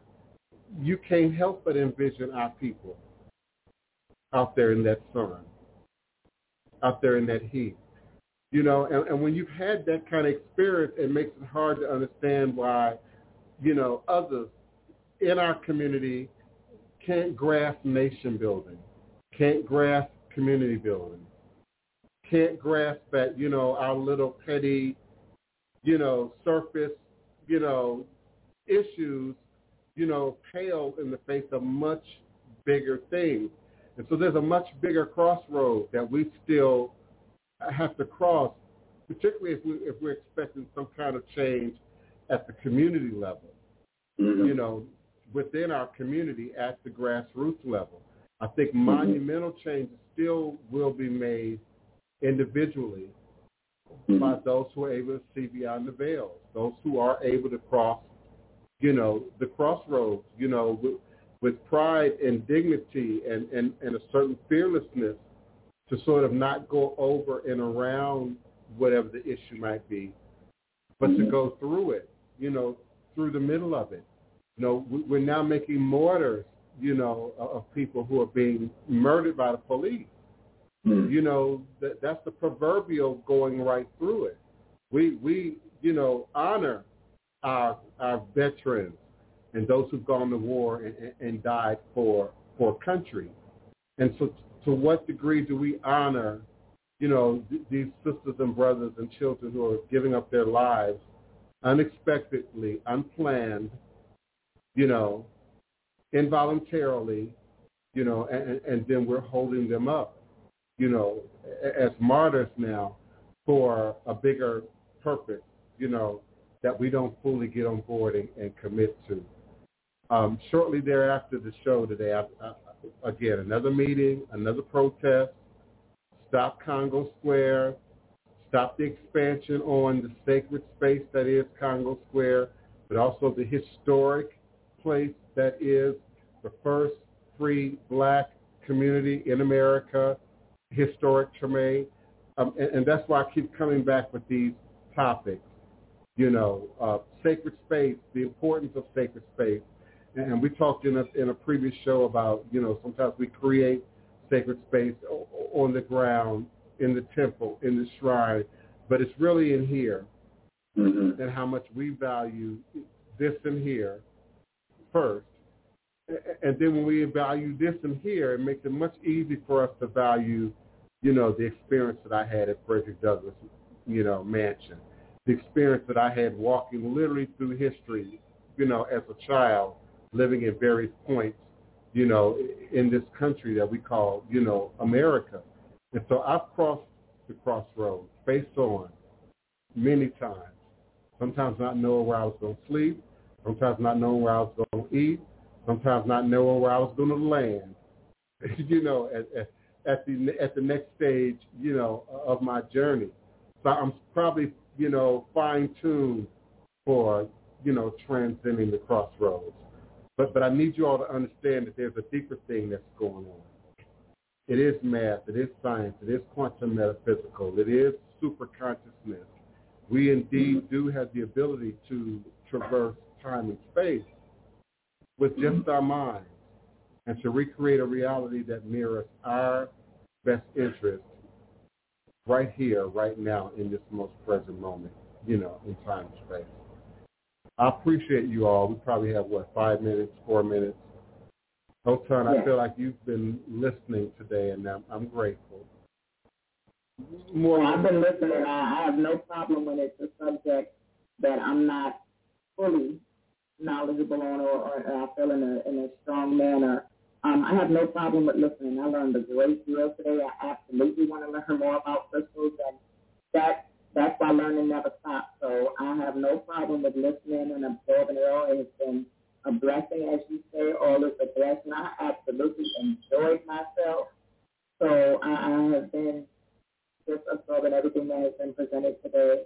Um, I agree with every single bit of it. So I think it has been absolutely helpful. And it has also given me different things and different perspectives to um, consider things and, and also to begin to make changes in my life. So if we're willing to actually take a look and, and, and take the lesson in things, it's, it's a lot can pull from it. So I'm absolutely grateful for everything, this conversation, and all of the interaction today, um, especially with the crossroads. It's very important um, to understand not just the crossroads and the physical, but the symbology of it, and to use that as a reflection in our lives, the different situations. Um, I do want to speak in regards to Eshu. A lot of people think also in terms as far as him being the trickster, understand that sometimes it's not just about things happening or certain situations going on, and it's Eshu causing a problem. Sometimes things in our lives happen because it's time for that shift. It's time for that growth.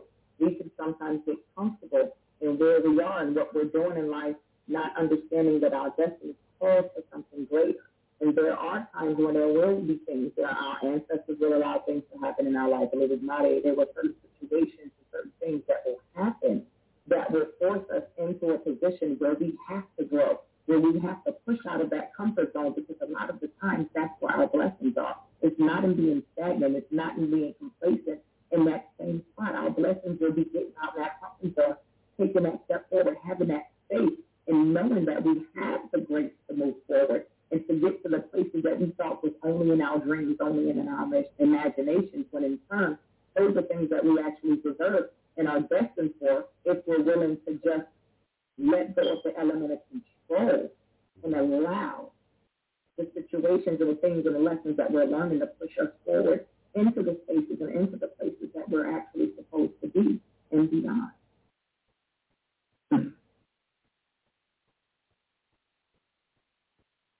well, give thanks. I certainly appreciate that.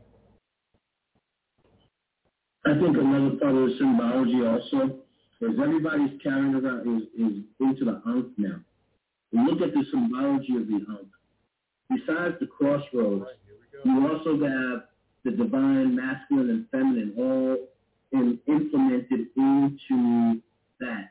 So we have to then be able to look at the polarity behind that into the masculine and the feminine energies and put that into our thoughts, into our actions, into our perspective. That there has to be a balance in our in our mind and our hearts and in our thoughts and our actions in everything. You know, many uh, when you find that you uh, uh, female Orisha as the one that is your divine head, you know, struggle with the challenge that maybe Oshun or Olokun or Oya is your divine, you know, but or Yemoya, Mamiwata. But here you go, you're developing a divine balance. And that is that divine balance that brings everything into a nice wide view that allow you to be able to see things and do things from both sides. So when we look at Eshu, let's look at Eshu in a very balanced way, in a very practical way, and look how Eshu therefore shows up in our choices, in our decisions, and in everything that is manifesting for us. Okay. And I say embrace the crossroads as a portal. I didn't get a chance to talk a whole lot about uh, Stargate, uh, but that could have very easily come into this conversation. The movie Stargate, uh, and then of course the subsequent TV show that that followed after.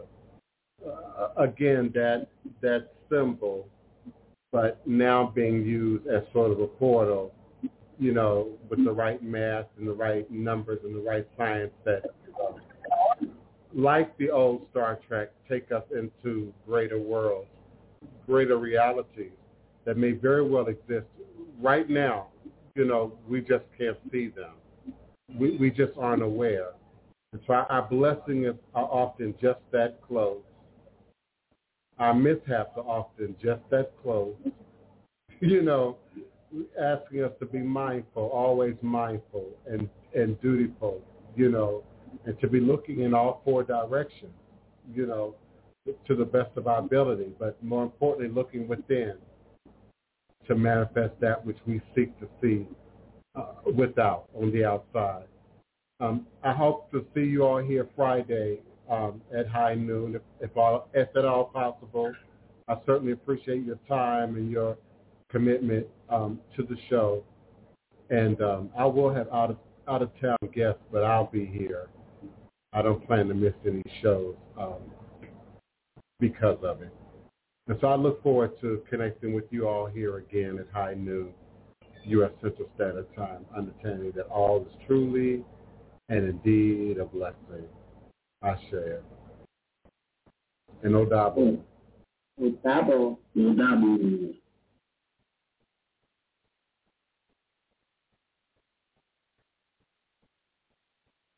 I don't know about y'all, but I slept through the entire program.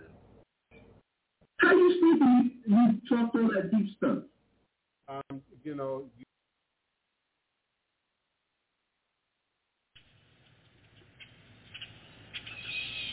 Congo Square. The Houmas Indians, the Houmas Indians prepared this place for us centuries before our arrival. A sacred spot where corn festivals were celebrated. The Houmas Indians prepared this place for us. Centuries before our arrival. Congo Square, a sacred spot where corn festivals were celebrated. And as the colonizers came, our hosts, the Houmas Indians. They pushed aside our hosts. The colonizers came and pushed aside our hosts and introduced us in chains.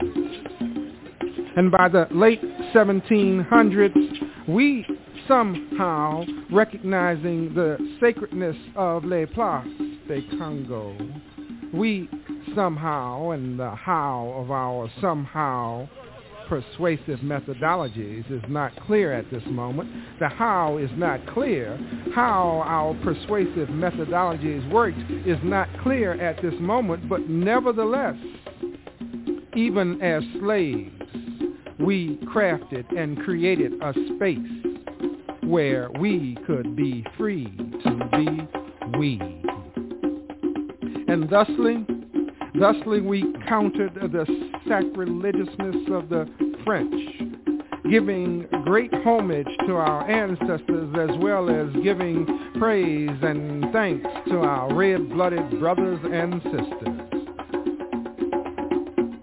This is an oral libation toast to Congo Square, to Native Americans, to our ancestors who made a circle out of a square and gave us a way to stay ourselves, save ourselves from the transformatory ugliness of America, which refuses to recognize the spirituality of life which refuses to recognize the spirituality of life and celebrates death with crosses and crosses, double and triple crosses, the middle passage, the first cross, Christianity, the double cross, and capitalism, the ultimate triple coup de grace cross of our captivity. But the terror of crosses notwithstanding, we sang we beat, we be, we was and is. Hail Congo Square. Congo, Congo Square. Our African gods have not been obliterated. They have merely retreated inside the beat of us. Inside the beat of us, our African gods have not been obliterated. They have merely retreated, retreated inside the beat of us until we are ready to release them into a world that we recreate. A world heralded by the beat, beat, beat, being, beating, being of black heart drums. Heart, beat, heart, beat, heart, be at this place, at this place, be heart, be, be we beating place in new world space, beating being in place in new world, preserving our ancient pace. Our dance is the God walk, our music the God talk. First thing we do, let's get together, circle ourselves into community. No beginning, no end, connected together and singing, ringing, singing in a ring.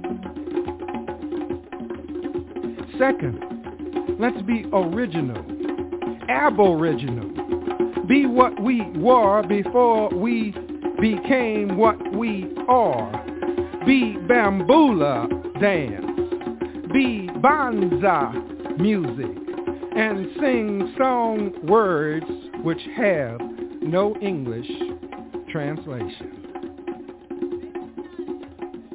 Third, let us remember. Let us remember never to forget. Even when we can't remember the specifics, we must retain the essentials. Let us remember never to forget. Even when we can't remember the specifics, we must retain the essentials, the bounce, the blood, flow, the feel, the spirit, grow, energy, must retain and pass on the essential usness that others want to dissipate, whip out of us. Whoa! But no matter, no matter how much of us they prohibit, no matter how much of us they prohibit, deep inside us is us. Deep inside us is us. Remains us inside and needs only the beat to set us free. The beat to free us. It is morning, a Sunday, a field, a field. Without shade, but dark. Dark with the people black of us in various, various, various shades, eclipsing the sun with our elegance. We are centuries later now, and still this sacred ground calls us to remember, to beat, to be. We are centuries later now. And still, this sacred ground calls us to remember, to beat, to be